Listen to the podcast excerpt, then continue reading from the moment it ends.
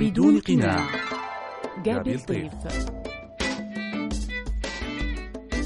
في مونتي كارلو الدولية شخصيات تكشف النقاب عن الكثير. من هو ضيف اليوم؟ من هي الشخصية التي نستضيفها بدون قناع؟ الروائي السوري المعروف رهيم حساوي ضيف مونتي كارلو الدولية في برنامج بدون قناع. كاتب لا بل فيلسوف مختلف. يكتب بطريقة لا تشبه أي روائي عربي لا يتطرق إلى القضايا المتداولة بل يختار الأعماق والمحسوس في خلق شخصياته وأسلوبه الفلسفي الوجداني. له العديد من المسرحيات القصيرة والروايات المنشورة في عدة صحف ومواقع إلكترونية. عمله المسرحي السيد العانس عام 2010 ومن أشهر رواياته الشهيدات رأسا على عقب عام 2013 حصل رهيم حساوي على الجائزة الثالثة لمسابقة الشارقة للتأليف المسرحي للكبار عام 2011 عن مسرحية الرخام. وكانت رواية الباندا من ضمن القائمة الطويلة لجائزة الشيخ زايد للكتاب عام 2017 روايته الأخيرة ممر المشاة صدرت عام 2019 وحازت النجاح. الكبير. من أقواله قرأت ما تيسر لي من كتب الفلسفة والمسرح والرواية والشعر الجاهلي ومشاهدة السينما فهي أيضا بمثابة القراءة إلا أن أهم مصدر معرفي بالنسبة إلي هو التأمل والملاحظة والتفكير في حقيقة الأشياء. لقاء مختلف مع شخصية مختلفة وروائي مختلف. يسعدني جدا جدا جدا أن ألتقي بك رهيم حساوي في مونتي كارلو الدولية. ويسعدني كذلك أستاذة جازي الإعلامية التي لها مكانة في القلب. وأهلا بك وبمستمعين إذاعة مونتي كارلو التي لطالما عشنا عليها وعلى أصواتها وعلى برامجها. نعم رهيم حساوي يعني لك مذاق مختلف عن الجميع. عندما كنت أحضر هذا البرنامج تراءى لي أنك شخص غريب عجيب مختلف ولكن إيجابيا أعني هذا الشعور المرهف محاولة الولوج إلى الآخر إلى الحياة إلى الإنسانية. كيف تصنف نفسك إذا أمكن القول بكلمات؟ من أنت ككاتب؟ أنت مختلف. كيف يبدو هذا الاختلاف بالنسبة لك؟ بحقيقة الأمر في الفترة الأخيرة كانت تستوقفني الأشياء فأقف عندها وأحللها وأحاول أن أتعلم منها إلى أني نسيت أن أتوقف أمام نفسي. ففي الفترة الأخيرة كما قلت لك توقفت عند نفسي. أولى الأشياء التي استوقفتني هي هذه الغرابة. تساءلت وشعرت ببعض الحزن بالأسى. لماذا أنا غريب. ولست شاعرا فعادة الشعراء هم الذين يشعرون بالحزن وبالأسى. استغربت هذا الأمر. كما قلت لك هذه الغرابة ربما هي ناتجة من بعض القراءات أو ربما من بعض التناقضات التي أراها في هذه الحياة. كيف يمكن للإنسان في هذا العالم الصعب المليء بالآلام وبالأوجاع وبالأحزان في ذات الوقت أن يكون هو الكائن الذي يتحكم ويصدر نفسه على أنه هو البطل الذي يتحكم بهذا العالم. وهذا البطل هو ذاته ربما نشاهده في الليل يتألم من ألم في سنه. هذا التناقض الغريب العجيب كما ذكرت أنت جابي. مجموعة هذه التناقضات هي التي تولد الغرابة في نفس الإنسان. وعندما أنا قرأت عن الفلسفة الوجودية وعن العبث كنت أعتقد أن الحياة هي الغريبة. ولكن فيما بعد تبين لي أن أغرب ما في هذه الحياة هو الإنسان. ذاته. رائع. من هنا جاءت هذه الغرابة. نعم رائع جدا رهيم حساوي. آه هذا يقودنا إلى غرابة ما نعيشه حاليا. فالعالم يتخبط في جائحة كورونا وجديد كورونا أيضا المستجد مؤخرا. وهذه الغربة وهذا الانغلاق والحدود التي أقفلت والتباعد والوحدة المتزايدة إلى آخره. كيف تنظر إلى ما يعيشه العالم حاليا؟ في حقيقة الأمر بمسألة كورونا وكما تقول الصحف كوفيد 19 لم أستغرب حدوث ذلك سواء من خلال ما قرأنا من أدب تطرق لذلك. أعود وأقول أن الحالات التامويه للإنسان الذي كان يتأمل كان بإمكانه أن يصل إلى ذلك. وهذا الأمر ليس غريبا على هؤلاء الناس الذين عاشوا العزلة والوحدة والألم والحزن. هنا لا أتحدث عن نفسي إنما أتحدث عن الكثير من البشر. نعم. هم وحيدون حقيقة. فهذا الأمر ليس غريبا. صحيح أنها جاءت كورونا كي تظهر هذه الصورة وهذه التأثيرات التي انقسمت إلى قسم له علاقة بإيقاع الحياة من توقف العمل والدوار الحكومية والمقاهي والمطاعم. ولكن هذا التأثير كان أكثر قسوة على هؤلاء الذين بطبيعة الحال ليس لديهم أي شيء. أحدثك الآن عن نفسي في زمن الكورونا. نعم. أنا أقول بطبيعة الحال ولا أخجل من ذلك كما كان يعتقد أحد أصدقاء الصغار. لدي صديق أصغر مني كان يقول لي لماذا في بعض الأحيان أراك تمشي وحدك؟ فقالها وكأنه حزين. قلت له لا تقل ذلك وأنت حزين الوحدة ليست عيبا.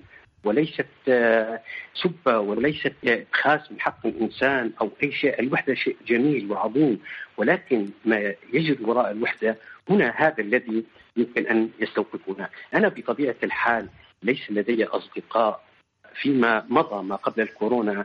كانت الطرق هي أصدقائي، الشوارع أصدقائي، وجوه العابرين أصدقائي، حلو.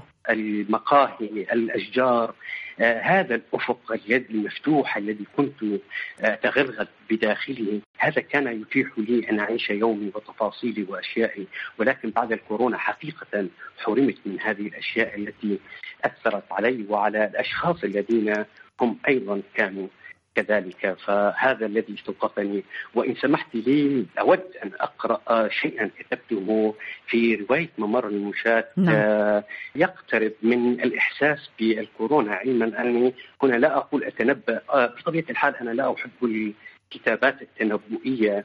إنما أحب الأشياء التي يمكن الإنسان أن يكتب عنها بغض النظر إن كانت تنبؤية أو لا. ماذا كتبت رهيم حساوي حول الوحدة ربما أو هذه الحالة التي نعيشها والتي تطرقت إليها قبل جائحة كورونا؟ تماما آه، في حقيقة الأمر كتبت عن آه، الموت الجماعي الذي ربما يخاطب كورونا أو ما قبل كورونا كما قلت جابي كنت قد كتبت مقطعا يتعلق بالموت الجماعي وإحساسي بالموت الجماعي.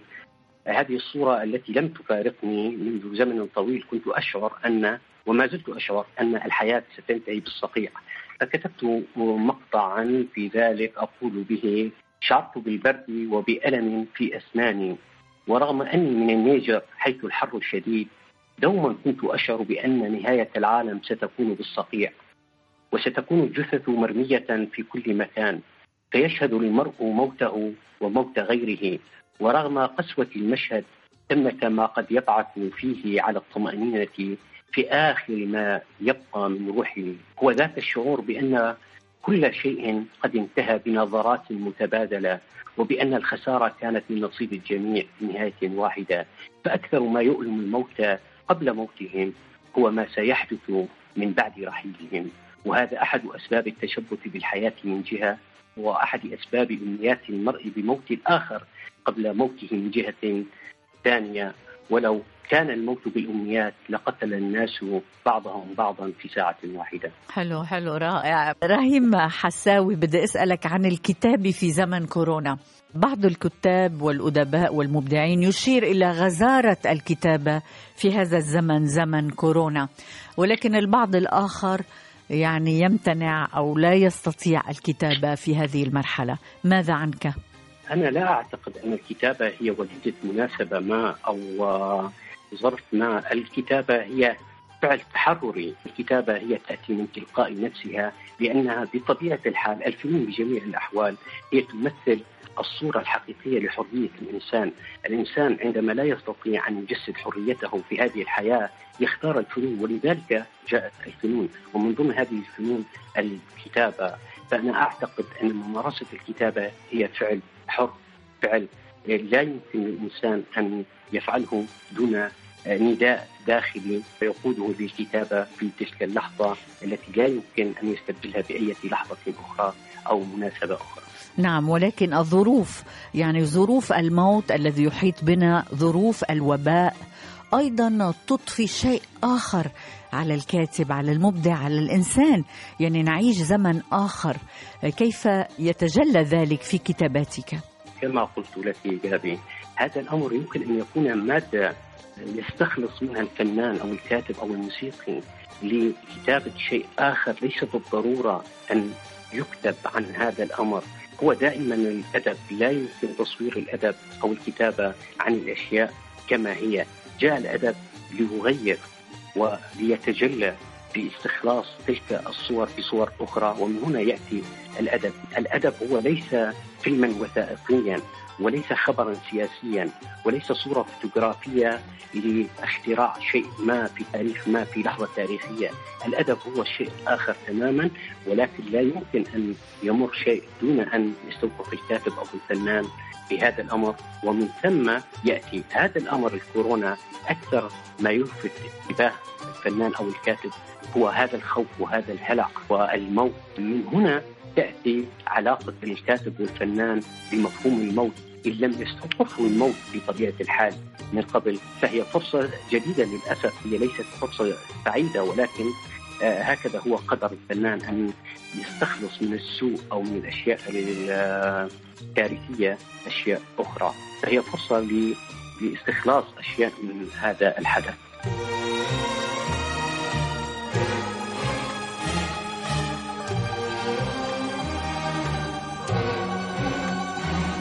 عيناك غابتا نخيل ساعة السحر أو شرفتان راح ينأى عنهما القمر. عيناك غابتا نخيل ساعة السحر أو شرفتان راح ينأى عنهما القمر. عيناك حين تبسمان تورق الكروم وترقص الأضواء كالأقمار في نهر يرجه الجداف وهنا ساعة السحر. عيناك غابتا نخيل ساعة السحر. أو شرفتان راح ينأى عنهما القمر. عيناك غابتا نخيل ساعة السحر أو شرفتان راح ينأى عنهما القمر. عيناك حين تبسمان تورق الكروم وترقص الأضواء كالأقمار في نهر يرجه الجداف وهنا ساعة السحر كأنما تنبض في غوريهما النجوم أنشودة المطر. مطر مطر مطر مطر مطر مطر مطر, مطر. مطر. مطر مطر مطر مطر تتابعون برنامج بدون قناع مع كابل طيف. الروائي السوري المعروف رهيم حساوي ضيف مونتي كارلو الدولية في برنامج بدون قناع. رهيم حساوي.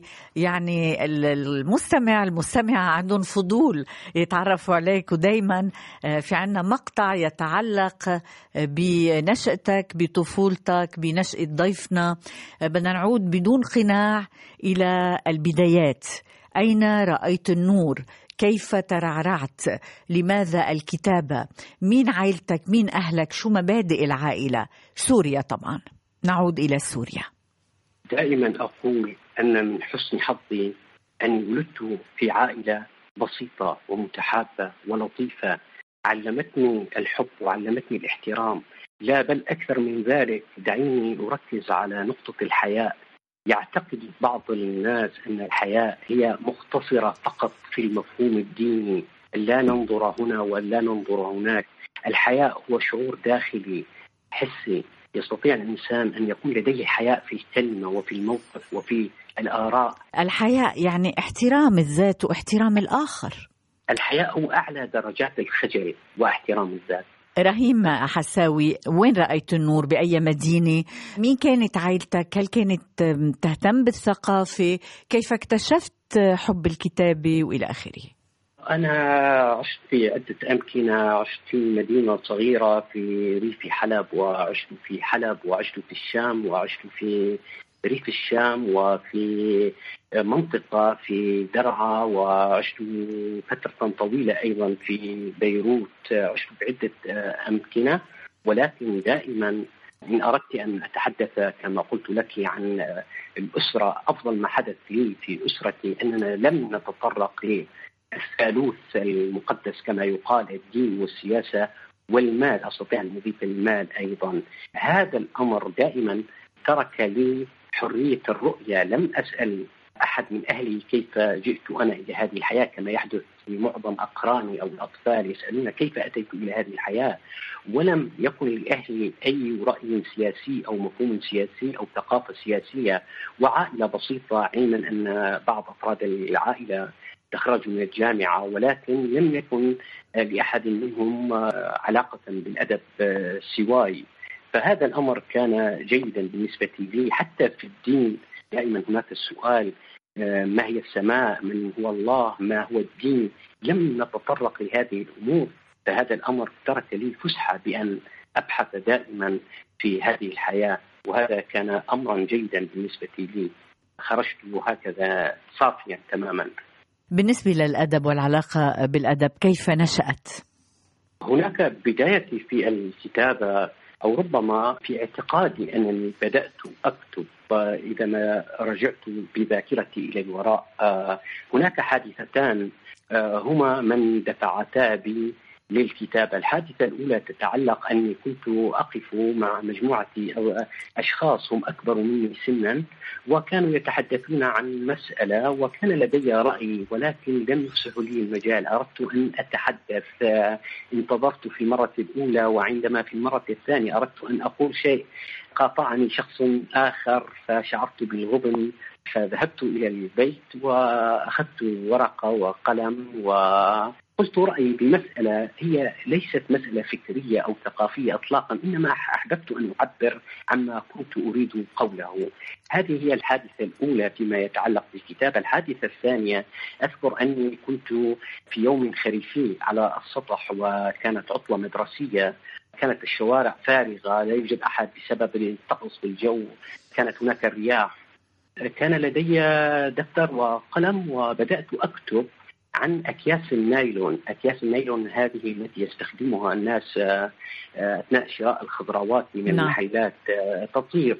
شاهدت شيء يطير، هذه الأكياس أخذتني في الهواء وفي الرياح وكيف كانت تطير وكيف كانت تحط وتقترب وتبتعد وتنتقل من منزل فلان إلى منزل آخر كأنها عصافير أو طيور أو غربان ان شئت فأدركت من هنا أني لا أستطيع الكتابة عن الحكاية. أريد أن أتحدث عما يشعر به الإنسان. هذه الصورة والتي فيما بعد كتبت عن أدب اسمه أدب المفتاح. أدب ليس له علاقة بهذا الأدب الذي نتناوله. آه، رهيم حساوي تحدثنا عن سوريا ونشأتك في سوريا. هناك مدن عشت فيها. سوريا تركيا لبنان وحاليا ألمانيا. سنبدأ بسوريا. ماذا أعطتك سوريا؟ ومن ثم لبنان وتركيا وألمانيا. آه سوريا هي البلد الأم والبلد الوحيد الذي دائما يسكن القلب. آه ليس لاعتبارات أيديولوجية كما يقال إنما لاعتبارات إنسانية. هناك كانت نشأتي وهناك كانت الشوارع والأسماء والأشخاص والأهل. وهناك أيضا ايقاع حياة مختلف عن المدن الأخرى وهذا طبيعي يستطيع الإنسان أن يختار المدينة التي يشاء والبلد الذي يشاء. فكانت سوريا هي الحنين وهي الحب وهي الأسرة وهي الشوارع وهي الدكاكين وهي الأسماء التي كان بإمكاننا أن ننادي عليها من شارع إلى شارع ونسأل هذا الشخص عن شخص آخر ويخبرنا ماذا يحدث أو ماذا حدث في الأمس. هذه كالأخبار العاجلة حقيقة بينما هذا الأمر لا يتوفر في البلدان الأخرى ودعيني أقول البلدان الغربية حرمنا من هذا الشيء. هذا بالنسبة لسوريا. أما لبنان وبالتحديد بيروت بيروت كما يقول دائما الناس والكتاب وكل من زار بيروت بيروت هي مدينة الجمال والحب ومدينة الانفتاح على الطبيعة اسمها بحد ذاته يمنح الزائر حب متدفق لا يمكن أن ينساه بكل ما فيها من صورة أدبية وما تركته من أثر في روح الكتاب والسينمائيين والموسيقيين. وحتى اللحظة تبقى بيروت هي المدينة لا تشبه أي مدينة. أخرى. آه، رهيم حساوي سوريا ماذا أعطتك وبيروت ماذا أعطتك؟ يعني اللي بيعيش بسوريا وهو من جذور سوريا وتاريخ وحضارة سوريا وإلى آخره ولبنان أيضا لبنان الانفتاح وهذه الثقافات المتعددة الموجودة على أرضه. كل هذه الأمور ماذا صنعت منك؟ كما قلت لك سوريا هي بلد النشأة هي تذكرني دائما بإيقاع التفاصيل اليومية بالأسرة وبالشوارع والمدرسة والدراسة والحياة الطبيعية كالأم تماما. الإنسان بطبيعة الحال لا يمكن أن يجلس ويتذكر التفاصيل التي تجمعه مع أمه لأنها تفاصيل اعتيادية ولدت معه تماما. بينما بيروت هي المانحة وهي المعطية وهي التي تستوقف الإنسان عندما يزورها. وبيروت أنا كنت أيضا أعمل بها كل عطلة الصيف. أذهب ولها فضل كبير علي فيما يتعلق بالأدب وفيما يتعلق بالعمل وفيما يتعلق في الوجوه التي كانت تصادفنا في كل شيء. بيروت حقيقة لها ذاكرة لا نستطيع نسيانها. تركيا أيضا عشت في تركيا رهيم حساوي. وقمت بتجربة أيضا تعليم الأطفال في تركيا. نعم عندما غادرت سوريا وتوجهت إلى تركيا قضيت فترة كالغريب. يعني هذا كان أول خروج لي من سوريا. ولا أعتبر خروجي من سوريا إلى بيروت هو خروج أنت تعرفين أن بيروت هي وسوريا بلد واحد حقيقة لا يمكن التفريق بينهما. بينما عندما خرجت إلى تركيا شعرت ببعض الغربة وببعض الألم. كنت وحيدا ففي إحدى المرات نزلت كي أشتري علبة سجائر. فشاهدت ولدا في الشارع في الثلج. سألته ماذا يفعل؟ قال أنه لا يفعل شيء. سألته عن بيته فخرجت معه وطرقت الباب على أهله وقلت لهم ماذا يفعل؟ قالوا لي أنه لا يفعل شيء. ترك المدرسة فقلت لهم هل تسمحون لي أن أعلمه أن يأتيني كل يوم إلى بيتي الذي هو في الجوار أسعدهم ذلك وفيما بعد من ولد إلى ولد إلى ولد وإلى طفلة ومجموعة أطفال قمت بتعليمهم الدروس التي كان من المفترض أن يتلقوها في المدارس. فكانت فترة جميلة يعني أخذت منهم واخذوا مني وأستطعنا أن ننوب عن المدرسة بهذه الغرفة التي كنت بها. فكانت تجربة سعيدة. غير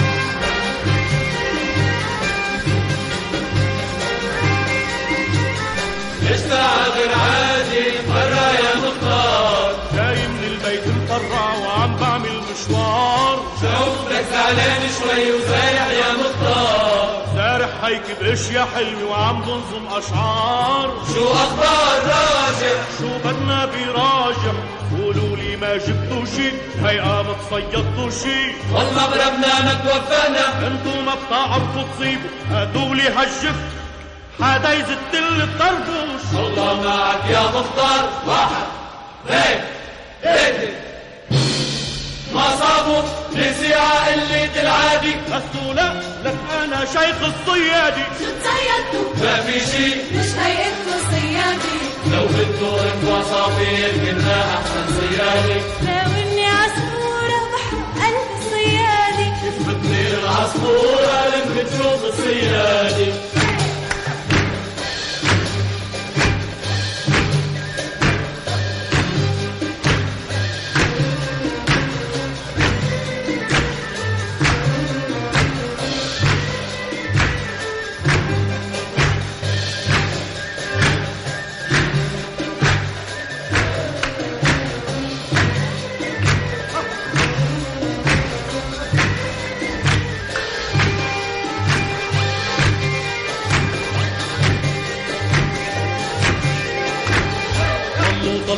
الصيادي وسلاحهم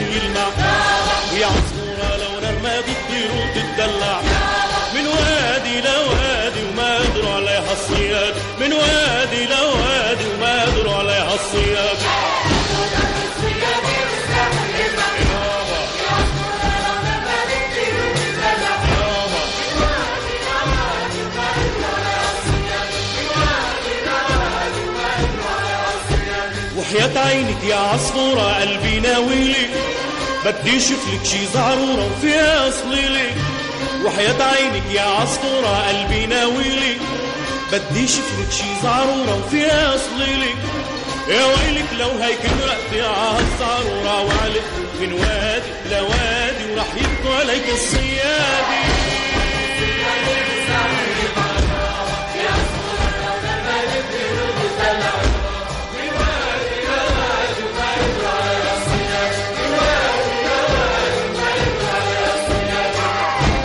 تتابعون برنامج بدون قناع مع جابي الخيف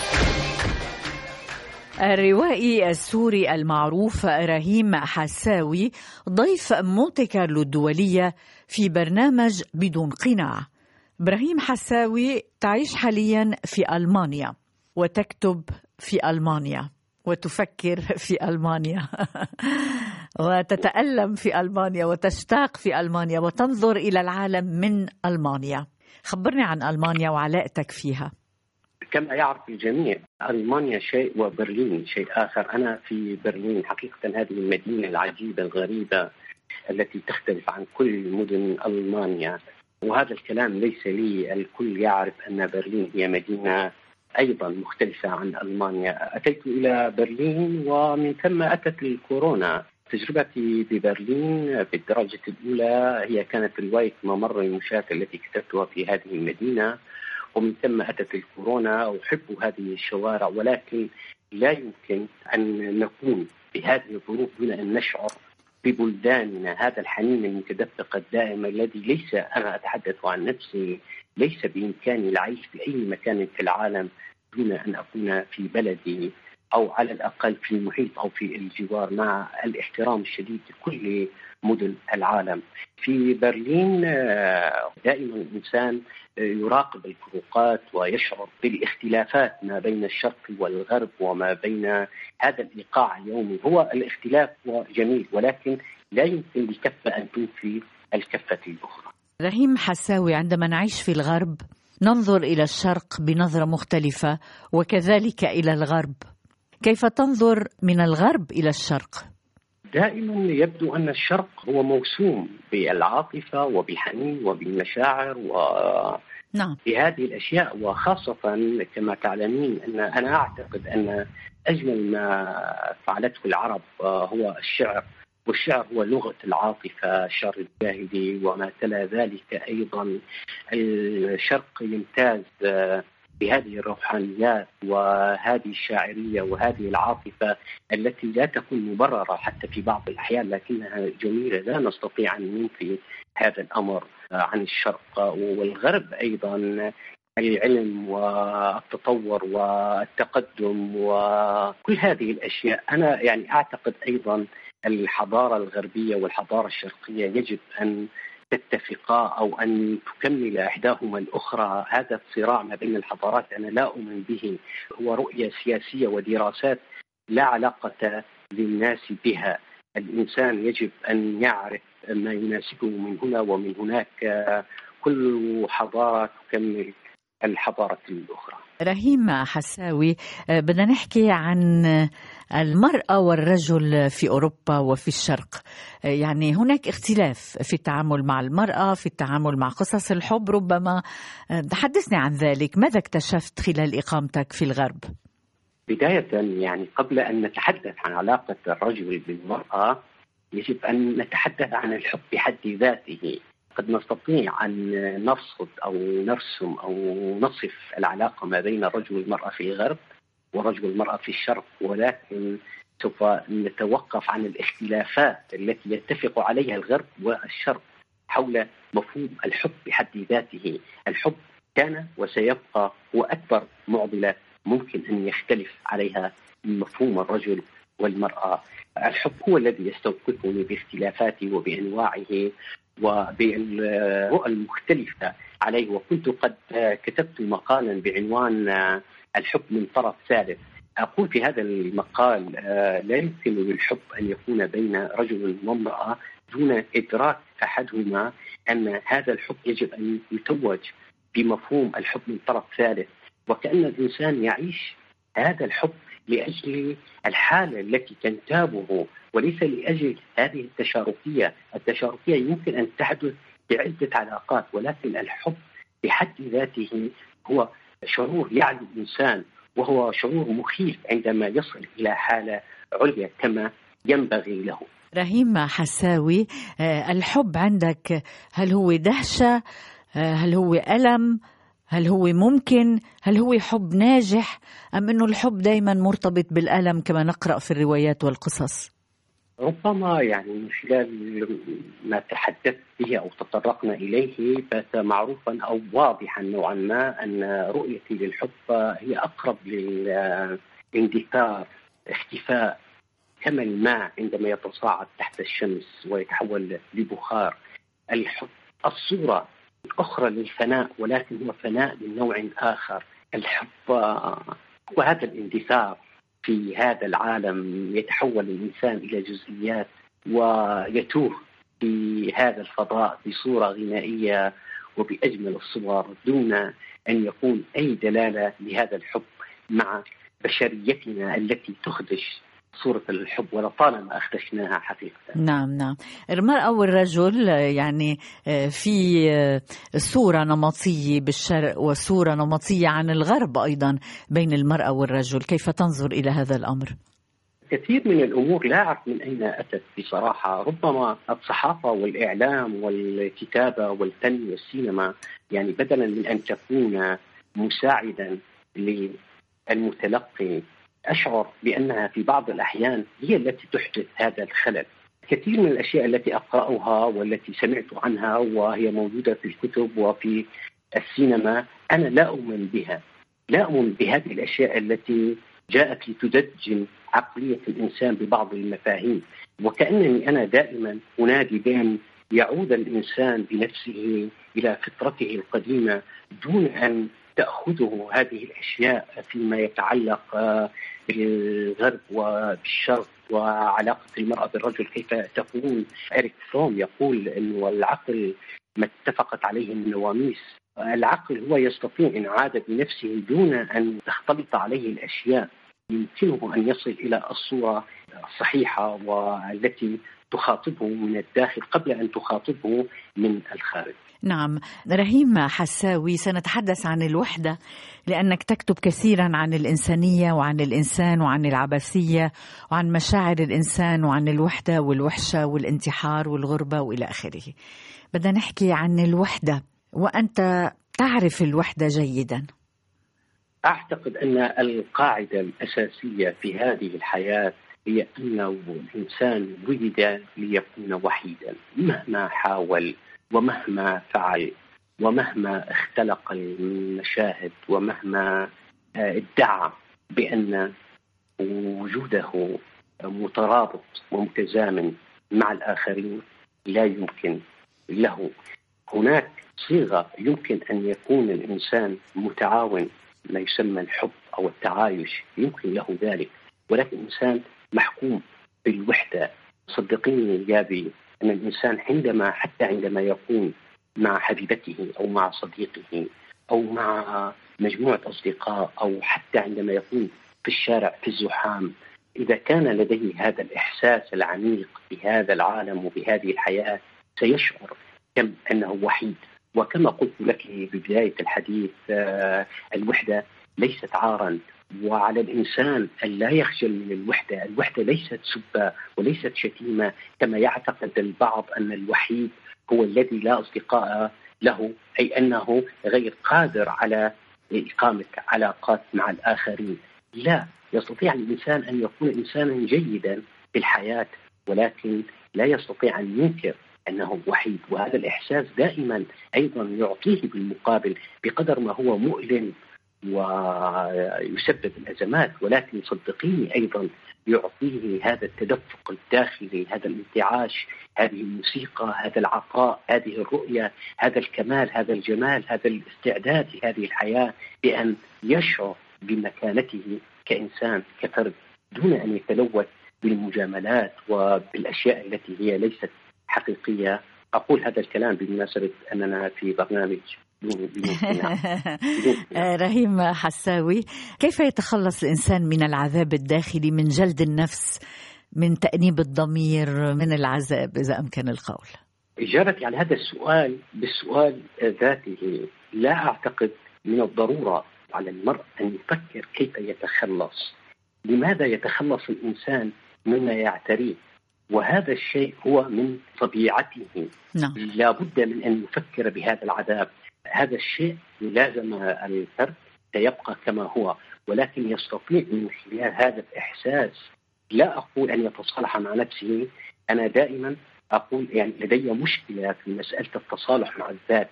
لماذا على الإنسان أن يتصالح مع ذاته؟ كيف يمكن للإنسان أن يدرك ما في ذاته ويتصالح مع ذاته. الذي يدرك ذاته لا يمكن أن يعترف بأن ثمة مشكلة ما بينه وبين ذاته. الذي يدرك ذاته يعلم أن ذاته هي الحقيقية أو الصورة التي تعبر عنه. ولا يمكن التصالح، التصالح كلمة دائما تدل وتشير على أن هناك مشكلة.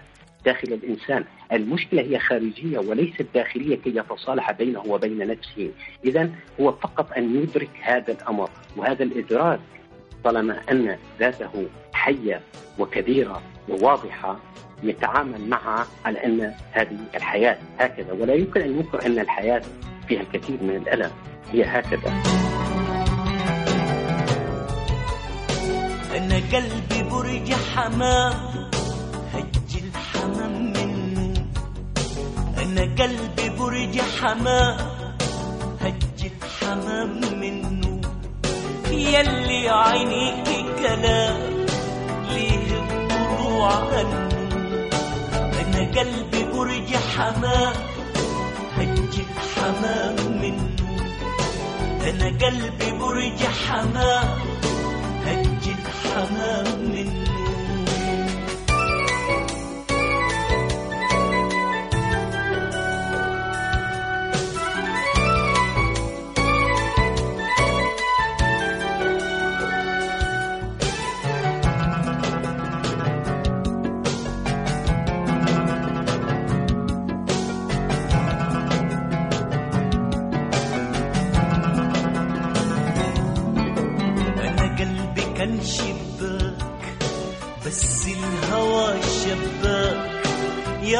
بكرة بستناك ليك العيون حنو ده أنا قلبي كان شباك بس الهوى شباك.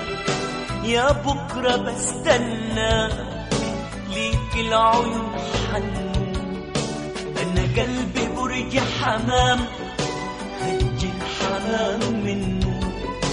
أنا قلبي برج حمام هج الحمام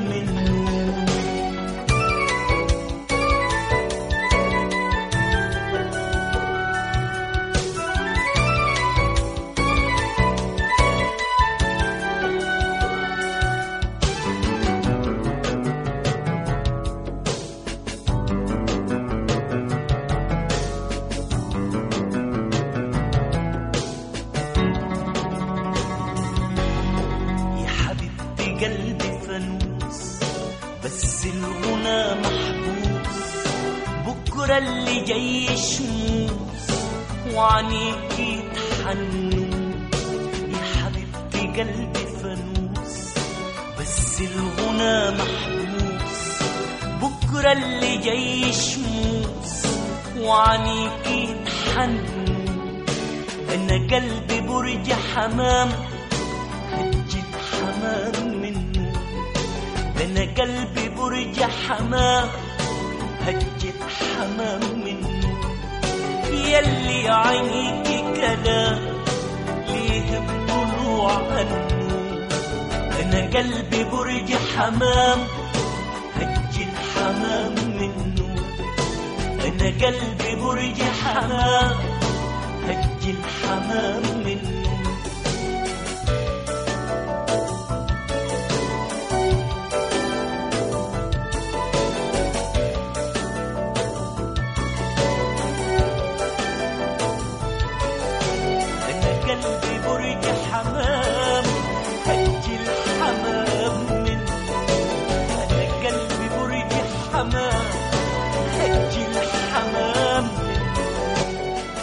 معكم جابل طيف في برنامج سهرات باريسية على أثير مونتي كارلو الدولية. الروائي السوري المعروف رهيم حساوي ضيف مونتي كارلو الدولية في برنامج بدون قناع. رهيم حساوي فعلا عم نستمتع جدا بما تقول ونكتشف ونكتشف أكثر وأكثر خبايا شخصيتك الغنية جدا جدا. أنت دائما تتحدث عن الإنسانية وتدافع عن الإنسان. حدثني عن الإنسانية عن الإنسان عن هواشسك لماذا هذا الاهتمام بالآخر إلى هذا الحد؟ هل تريد أن تهتم بنفسك عبر الآخرين؟ هل الآخر هو أنت؟ تماما. آه، حقيقة تماما. لا يمكن للإنسان أن يهتم بالإنسانية دون أن يكون الآخر آه، هو الصورة التي تعبر عن نفسه. ولولا ذلك لأصبح الإنسان أنانيا. كما قلت لك قبل قليل أن البعض من الكتاب ومن الصحافة ومن ال- الكلام المتداول على ألسنة الناس دائما بدلا من أن يقدموا شيء للآخر هم يقومون بنزع الأشياء أو مفاهيم الأشياء. لا يمكن للإنسان أن يحب ذاته دون أن يرى ذاته من خلال الآخر.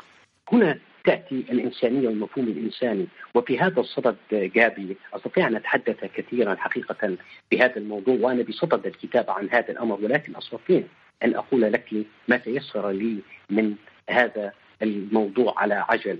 أعتقد أن أكثر ما يعذبني في هذه الحياة وهذه المرة الأولى التي أقولها لماذا الآخر يصر على أن يكون شخصا سيئا؟ هذا السوء لا يمسني بشكل مباشر أنا كراهين إنما يمسني من خلال مساس هذا السوء للشخص الآخر الذي لا قدرة له على الرد. فأنا دائما أتقمص حالة الشخص الآخر الذي تألم من هذا الفعل ولست أنا وإن كنت أنا الذي رأيت هذا الفعل. رهيم يعني أنت. مع الضعيف؟ تماما تماما. أنا أستطيع أن أرد على كل أنواع السوء في هذه الحياة وأفعل ذلك. ولكن ما يؤلمني حقيقة هو هذا السوء الذي يقوم به الآخر فيقودني خيالي إلى ذاك الإنسان الضعيف. لو أن هذا الضعيف وقع عليه هذا السوء ماذا سيحدث؟ أنا متأكد أنه سيتعذب ويتألم ولا يجد من يدافع عنه. يعني رهيم حساوي أنت تريد أن تغير العالم أن تساعد الآخر أن تغير هذه الصورة صورة القوي الذي يسيطر على الضعيف أو يزعج الضعيف. تماما على الأقل هي مسألة التغيير لا يمكن أن لشخص ما أن يغير العالم إلا بالأشياء العلمية، أما الأشياء الفكرية لم يحدث ولن يحدث. الأشياء العلمية هي التي أحدثت ثورات للأسف ولكن المفاهيم الفلسفية إلا ما ندر أقول إلا ما ندر غيرت وأنا يعني أعترف أن الفلسفة الوجودية غيرتني بكل شيء تقريبا. الإنسان لا يستطيع أن يغير الكثير إنما يستطيع أن يضيف صوتا إلى مجموعة أصوات هنا وهناك وتتعاضد هذه الأصوات لتشكل صوتا قد يحدث هذا التغيير. نعم آه، رهيم حساوي أنت معجب بالأدب الفرنسي بالثقافة الفرنسية بالفكر الفرنسي نعم أنا حتى معجب بالإعلانات الفرنسية حتى كان على الفرنسية نعم. أنا معجب بكل ما هو فرنسي من موسيقى ومن سينما ومن أدب ومن مسرح. وقرأت الكثير عن الأدب الفرنسي وأحببت الفلاسفة الفرنسيين. أنا أريد أن أقول شيئا. الإنسان عندما يقرأ لا يتأثر بما قرأ صدفة. إنما يجد نفسه هو كان يفكر بذلك. وهذا التفكير قاده لأن يجد ما كان في داخله. فهذا ما فعلته معي الفلسفة الفرنسية وبالتحديد الفلسفة الوجودية التي ظهرت على يد مجموعة من الفلاسفة وما قبل هؤلاء أيضا كان هناك من تحدثوا بها. فأنا مأخوذ ومفهوم جدا في الثقافة الفرنسية حقيقة. بالنسبة للأدباء والشعراء العرب والكتاب هل تأثرت بحدا مباشرة؟ هناك بعض الكتاب العرب يعني قرأت لهم ويكتبون بطريقة لا أستطيع أن لا أحترم ما يكتبون ولكن أيضا أنا لا أستطيع أن أكتب كما يكتبون بصراحة. أغلب الكتاب يكتبون الحكاية والحكاية أنا لا أجد أن الحكاية تصلح لأن تكون أدبا. ولدنا على الحكاية ونعرف الحكاية وما من شخص إلا ولديه الحكاية. الأدب هو صورة مغايرة للحكاية. الأدب هو أن يستخلص من هذه الحكاية ليصنع أدبا. أنا لا أتفق مع بعض مع الاحترام الشديد. هناك لدي أصدقاء وزملاء يكتبون وأحترم هذه الكتابات ولكن أنا أتحدث عن رأيي أو عدم قدرتي على كتابة هذا النوع من الأدب. وربما لأنني أيضا كي لا أظلم آه، هؤلاء الكتاب أنا نعم. بدأت بقراءة الأدب الغربي مصادفة عن طريق أحد الأشخاص أو الأصدقاء في الصغر فيبدو أن الأدب الغربي هو الذي شدني وبالتحديد في الرواية بينما الشعر العربي أنا أحب الشعر العربي أكثر من الشعر الغربي إذا هنا للغرب وهنا للعرب وهنا وهذا التنويع الذي تحدثت فيه نعم. عنه نعم. هو الذي يصنع هذا الأدب العالمي وهذا الذي يصنع فرادتك أيضا في الكتابة لأنه أنا من الأول كان بدي أقول لك إنه هناك في فلسفة حس فلسفي في كتاباتك يشد القارئ اليوم لكي يفهم نفسية الإنسان ودواخل الإنسان أو يحاول أن يفهم أعماق الآخر. رهيم حساوي أنت مختلف كتاباتك لا تشبه كتابات الكتاب الذين يكتبون اليوم عن القضية السورية عن المنطقة العربية عن مفهوم الرجل والمرأة المساواة بين المرأة والرجل المراه ضحية إلى آخره إلى آخره. أنت تكتب شيء آخر مختلف وتبتعد عن هذه المواضيع. لماذا؟ بصراحة وأنا دائما أتحاشى أن أكون بالمكان الذي يرجح كفة على حساب كفة أخرى. كالصراع الغربي والشرقي. صراع الأديان صراع الرجل والمرأة. أنا لا أدخل في هذه الأمور إطلاقا ولا أحبذ الدخول بها ولكن سأقول شيئا بهذا الصدد. بصراحة الغرب استطاع أن يتفوق على الشرق في مسألة الفكر والفلسفة والتقدم الفكري. لماذا الغرب يريد من الشرق ومن الكتاب العرب دائما أن يكتبوا في هذه القضايا المكررة والمعاده تعدد الزوجات التطرف الديني مساله قضايا الشرف. وهم يتزعمون ويتربعون على عرش الفكر والفلسفة وكأنهم هم من يقودون العالم. حقيقة لهم فضل في ذلك ولكن ليس من حقهم أن يطالبوا العرب دائما أن يتحدثوا عن هذه الأشياء. فلا فرق بين فرنسي وعربي وكردي. كل إنسان هو مشروع. شخص يفكر بطريقة تشبه تفكير الآخرين حول العالم ويجب أن لا يكون هذه الدائرة فقط على العرب أن يكتبوا بهذه القضايا كما يحدث الآن. فلذلك أنا أشعر بالغبن حقيقة مما يفعله الغرب وكيف يشجعون على هذه الكتابة ويبقى البعض للأسف يأخذ بنداءات الغرب بالكتابة عن هذه الأشياء، أنا لا أريد أن أفعل ذلك، أنا أريد أن أقف ندا لند مع أي شخص آخر هو يتحدث عن الموت ويتحدث عن الفناء ويتحدث عن الوحدة ويتحدث عن الحب ويتحدث عن الاغتراب ويتحدث عن عوالم النفس البشرية، لماذا نحن محرومون أيضا من الكتابة عن هذه الأشياء؟ نحن بشر في نهاية الأمر ونستطيع أن نعبر عن هذه الهواجس. كإنسان لا ينتمي إلى بقعه جغرافية معينة من هنا أو من هناك، أنا عندما كتبت ممر المشاة كان بطل روايتي من النيجر من نعم. بلد صغير في إفريقيا هذا الشخص يستطيع أن يمثل أي شخص في أي بلد كان آه، رهيم حساوي آه، هذا يقودني إلى سؤالك عما تكتب اليوم يعني أنت اليوم من بعد ممر المشاة أعتقد أنك تكتب تعيش في ألمانيا هناك جائحة كورونا العالم تغير العالم مقفل هل يكتب رهيم حساوي وماذا يكتب عن أي موضوع؟ نعم أكتب. أنا روايتي جديدة منذ بداية 2020 سأقول لك طريفا إن سمحت لي عن 2020 سنة 2020 آه، أصبحت نكارة تهكم لدى الجميع أنها السنة الأصعب والأسوأ. حقيقة أنا بالنسبة لي كانت 2020 هي أفضل سنة لي لأنني اتخذت بها مجموعة قرارات واستوقفتني بعض الأشياء التي توقفت عندها بما يخصني أنا. ومن ضمن هذه الأشياء هو قراري بكتابة هذه الرواية التي كنت قد توقفت عن كتابتها في سنة 2014 وذلك بسبب أن الشخصية التي كنت أود أن أكتب عنها اعترضت على ذلك وهي أختي. نعم. كانت ترفض أن أكمل هذه الرواية إلى أن جاءت سنة 2020 ورجوتها مرارا وتكرارا. ووافقت وافقت وافقت على نعم وافقت وتابعت هذه الرواية والآن نحن نختلف آه، هل سيبقى الاسم كما هو؟ هي تريد أن أغير الاسم ولكني مصر على أن يبقى الاسم كما هو لأنني لا أستطيع أن أكتب عاطفة عن اسم اخر سوى اسمي. حلو رهيم حساوي في ختام هذا اللقاء ماذا تريد أن تقول للذين يستمعون إلينا في كل أنحاء العالم مستمعي مونتي كارلو ومستمعات مونتي كارلو؟ بعد هذا اللقاء الطويل أنت تهتم بالآخر تدخل عوالم الإنسان عبر كتاباتك تشعر مع الآخر ومع الضعفاء أنت مختلف تعيش حياة بسيطة طبيعية قريبة من الجمال إذا أمكن القول. ماذا تود أن تقول في ختام هذا اللقاء؟ تجربة شخصية أو حكمه أو كلمة أخيرة.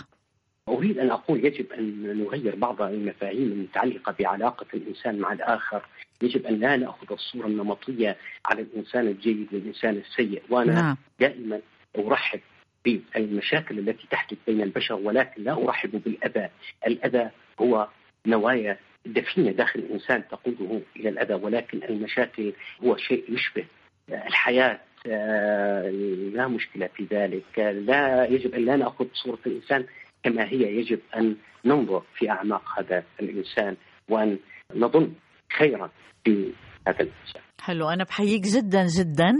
شكرا لهذا اللقاء آه، العميق.